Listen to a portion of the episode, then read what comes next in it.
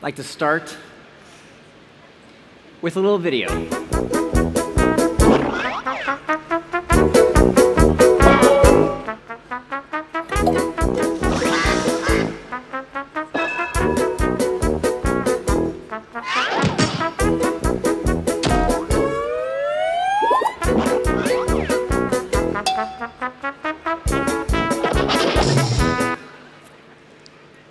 Many people think that we are entering a distraction crisis and that our devices are to blame. But I think that there's a lot more at stake than our broken noses and bruised egos. You see, a few years ago, I wrote this book uh, about how products can change our behaviors. And I wrote the book for two reasons. The first reason was that I wanted to help product makers build the kind of products and services that get people hooked to these healthy habits. The second reason I wrote the book was that I found that my own behavior was changing in ways that I didn't always like.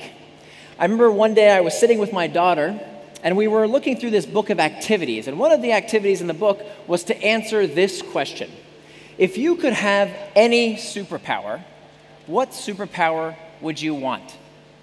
Now, I wish I could tell you in the moment what my daughter said, but I couldn't, because at that moment I was too busy scrolling away on my phone. You see, if you asked me today what superpower I would want, I would tell you that I would want the superpower to become indistractable. Becoming indistractable will be the skill of this century.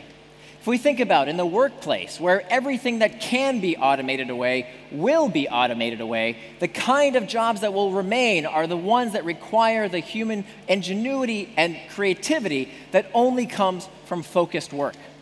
In our relationships, you know, psychologists tell us that loneliness is as detrimental to our health as smoking and obesity. And how can we maintain those relationships if we're busy on our devices? And then finally, when we think about our children, what kind of example are we setting when all our kids see of us is the top of our heads while we're scrolling away on our devices?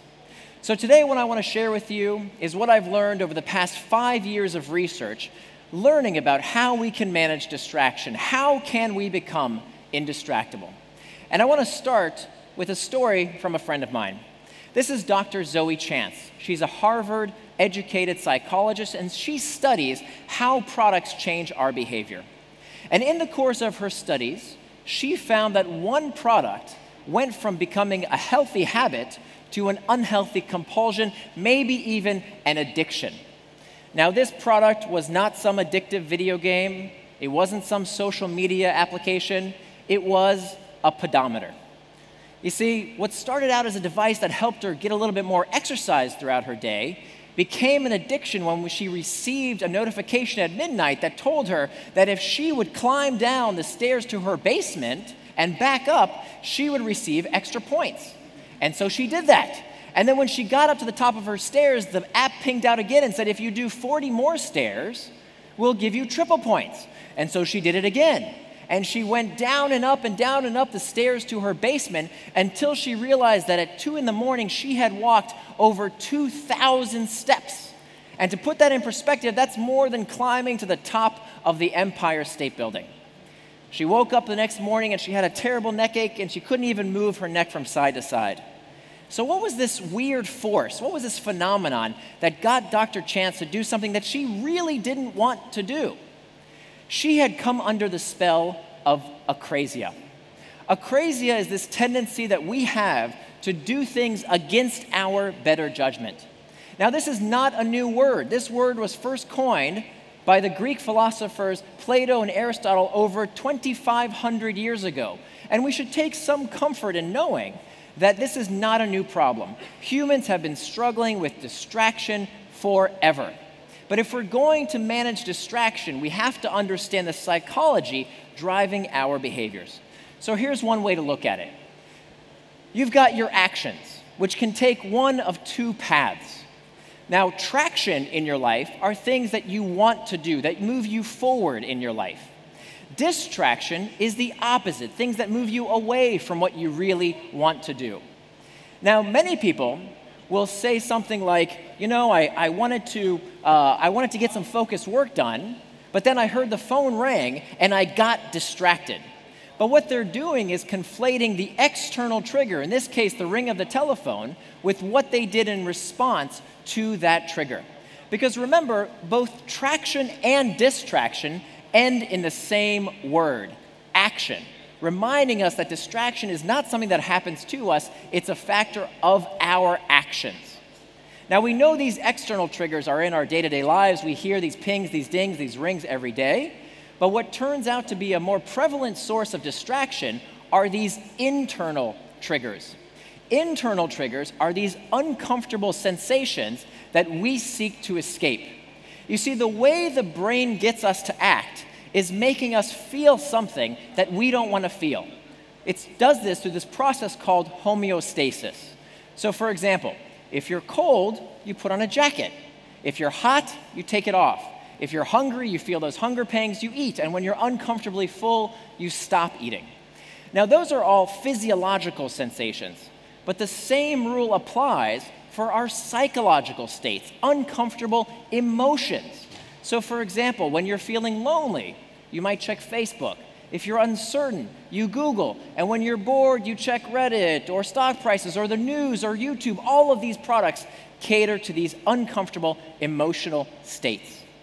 So the fact is, if we are going to manage distraction, we have got to start from the distractions that start from within. You see, there's a lot more I didn't tell you about Dr. Chance's story.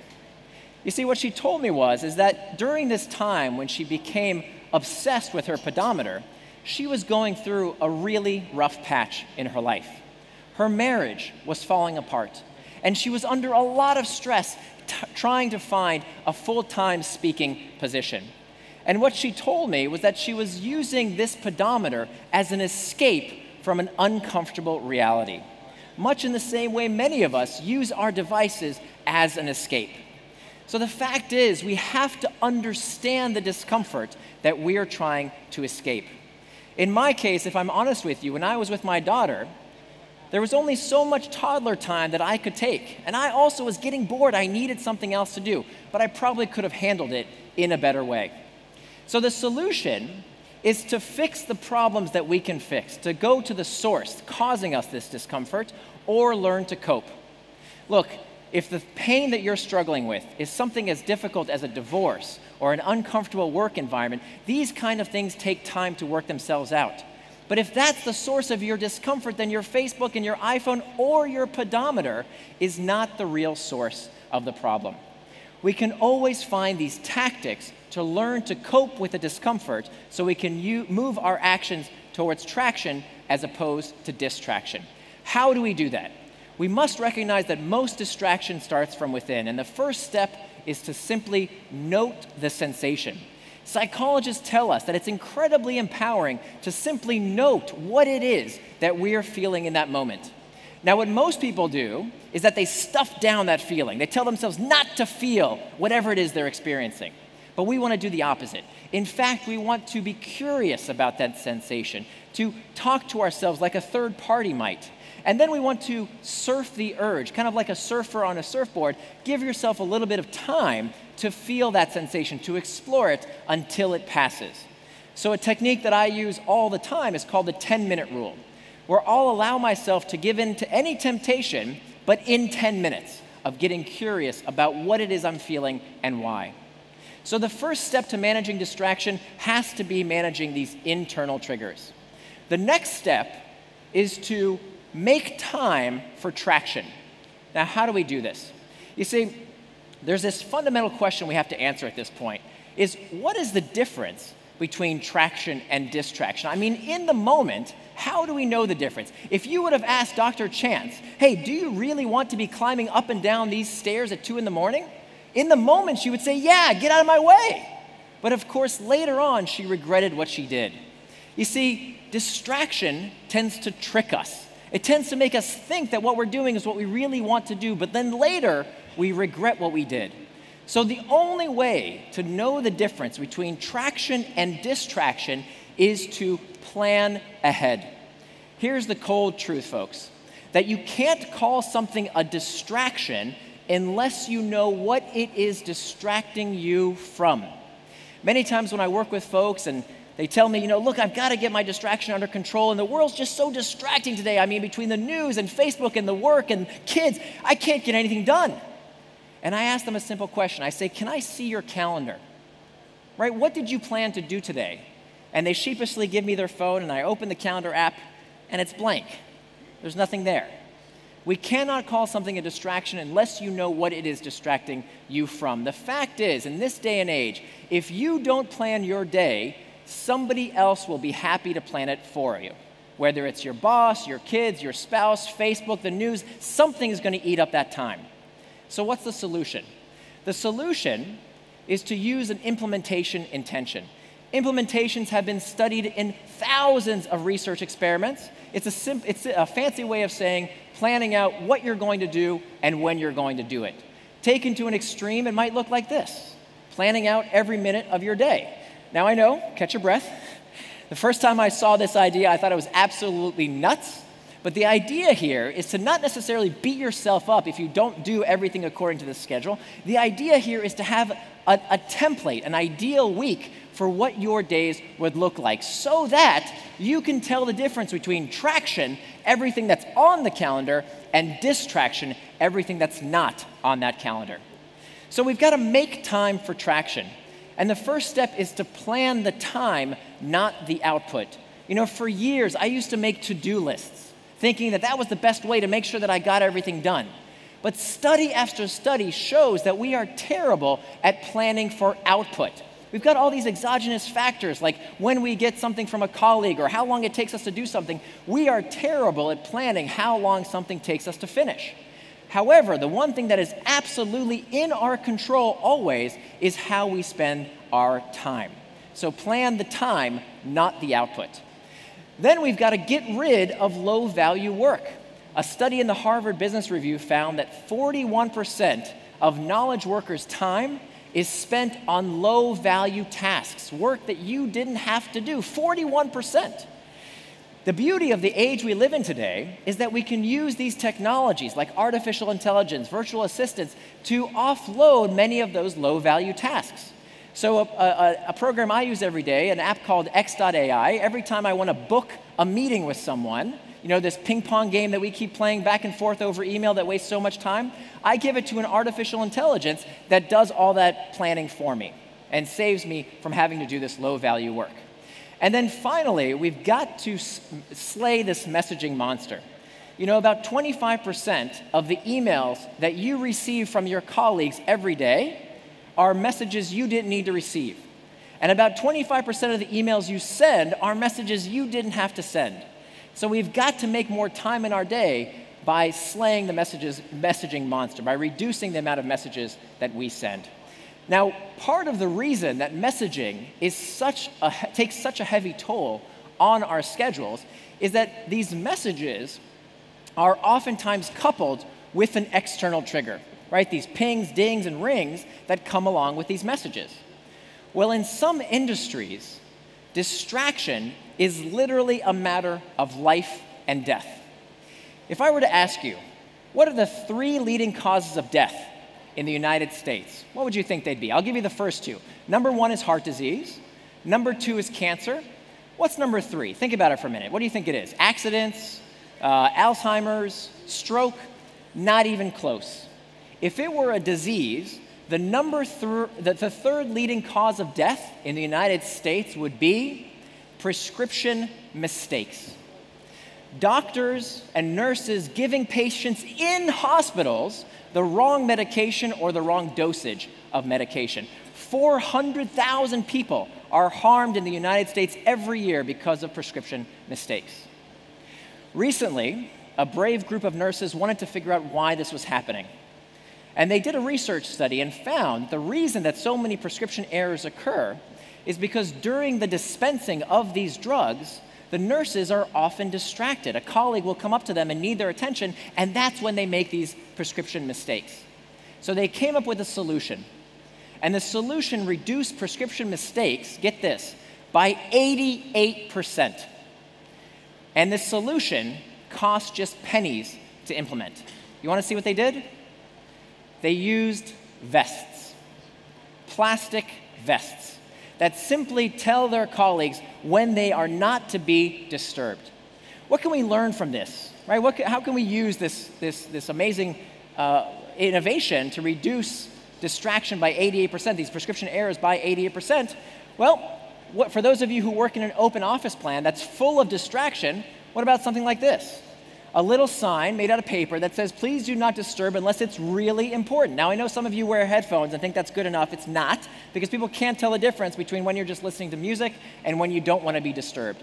So, I'm actually going to give you a link at the end of the presentation where you can download a little piece of paper, print it out for yourself, and start putting it on your laptop or your monitor today. Now, what else can we do? Many of the things that we can do are actually built into our current technology. One of my favorite features of the new iOS is this do not disturb while driving feature, right? That anytime I turn this on with one click of a button, whenever someone calls me or texts me, they're given an automatic reply that says, I'm sorry, I can't talk right now, I'm driving. If it's urgent, text me the word urgent, and then your message will get through. Of course, they don't need to know whether I'm driving or not. The, the principle holds just the same. We can also clear all this digital clutter, all these external triggers on our desktops, right? We don't have to live this way on our mobile devices as well, all, this, all these external triggers that are potentially distracting us. We can clear those away. We've got to start hacking back these external triggers. And the way we do this is by asking ourselves a simple question Is this trigger serving me or am I serving it? If the external trigger helps you do something you want to do, an alarm going off that helps you wake up or attend a meeting or work out, that's great. But if it's distracting you, if it's getting you to do something you don't want to do, it's time to adjust those notification settings. Get this only two thirds, I'm sorry, two thirds of smartphone owners never adjust their notification settings. Two thirds of people never change their notification settings. How can we begin to complain about distracting technology when we haven't taken the 10 minutes to change our notification settings and turn off the ones that don't serve us? And then finally, we need to start leaving these distracting devices outside of our meetings. Whether it's a personal engagement or one with work colleagues, we need to start leaving these devices outside. Now, there's one more technique I'd like to share with you, and this is a technique of last resort. This is what we do when all else fails. After we've managed the internal triggers, after we've made time for traction, after we've removed the external triggers that don't serve us, the last step is to deal with these distractions head on. And to illustrate the point, I want to take you back 2,500 years to the story of Ulysses in the Odyssey. Now, Ulysses is this hero. He has to sail his ship past the island of Sirens.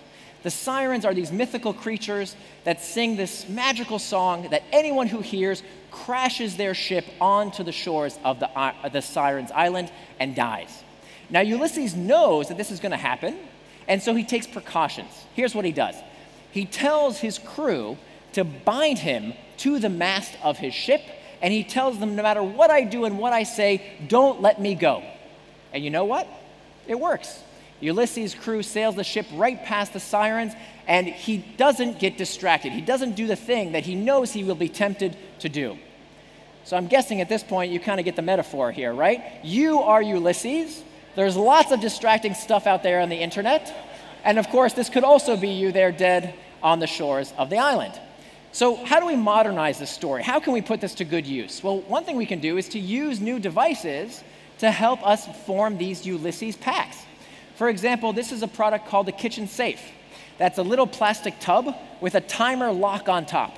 And whatever you put into the kitchen safe will be off limits for the amount of time, whether it's a donut or a muffin or your cell phone will be off limits because of this pact you made with yourself. We can also use free technology to do the same exact thing. These are three apps I use every single day. Whenever I want to do some focused work, I use the Forest app. I tell the app how much time I want to work for. It plants this little virtual tree, and if I pick up the phone and do anything with it, that little virtual tree dies. Stupid little virtual tree, who cares, right? But it's enough of a pact to remind me nope, that's not what you want to be doing right now. Get back to work. I use this app Self Control on my desktop that blocks out potentially distracting website. And my last favorite app, my current favorite app, is this app called TimeGuard, What it does, it blocks out apps and websites you don't want to go to except for a certain time of the day. So as you see here, my social media time, the time that I go on Facebook and Reddit and YouTube, is between 6:30 and 8:30 p.m. Now, during that time, what would otherwise be a distraction is now traction. That's exactly what I want to do, but only during that part of the day. The other parts of the day, it's blocked. I can't access it. Okay, I've taken this pact. Here's a company I like so much that I actually invested in this company. This is called FocusMate.com.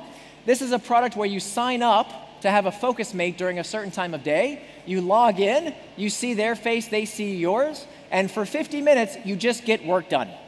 And seeing that other person also doing work is enough of a pact to keep you honest. You're entering a pact with this other person. It's incredibly effective. So the point here is, is that we can reduce distraction with these pacts. And we can use these, these technologies to help block out distraction. And most of them are absolutely free. Now, there's one downside. The downside with these pacts, and the reason they should be used as a last resort, is that many people have a tough time after they fail. They have a tough time getting back on track. Now, the solution to that is self compassion.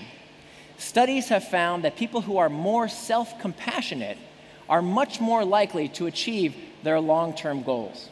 And the way we become more self compassionate is to talk to ourselves the way we might talk to a good friend. Maybe the way we might talk to Dr. Zoe Chance. Let me tell you what ended up happening to Dr. Chance. So, she did end up separating from her husband, but she says she's in a much better place today. She also found herself a full time teaching job at Yale, where she still teaches today. So once she started addressing those internal triggers causing her all this discomfort, she became much more able to manage distraction. Then she started making time for physical activity. She made time for traction so that she exercised on her schedule, not on the pedometers. Finally, she got rid of that external trigger that wasn't serving her. She actually got rid of the pedometer altogether. And she never had to make a pact because these three techniques worked so well. So the point here is that there's no magic bullet to managing distraction. We want to use these four techniques in concert by dealing with the internal triggers, by making time for traction, by hacking back external triggers, and then if we have to, reducing distraction with these pacts. And as for me, in preparing for this talk, I sat down with my daughter. And I asked her, I said, Look, I'm really sorry. I didn't hear what you said when I asked you this question of what superpower you would most like. And I said, I'd really like to know what, what, what superpower would you like? And she told me that the superpower that she would most want is to be kind. Honest to goodness, that's what she said, to be kind. It's not what I expected to hear, but when I process it for a little bit, I realized that kindness isn't really a superpower. I mean, we all have the ability to be kind. And the same goes for managing distraction. You see, the message I want to leave with you today is that we can do this.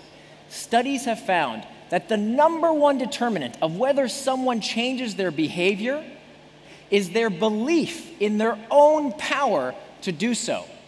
So, by calling these companies, pr- making products that, that are addictive or that are hijacking our brain or that are irresistible, we make it so. We are giving them more power and more credit than they deserve. We have the power. We all have the power to become indistractable. Thank you very much.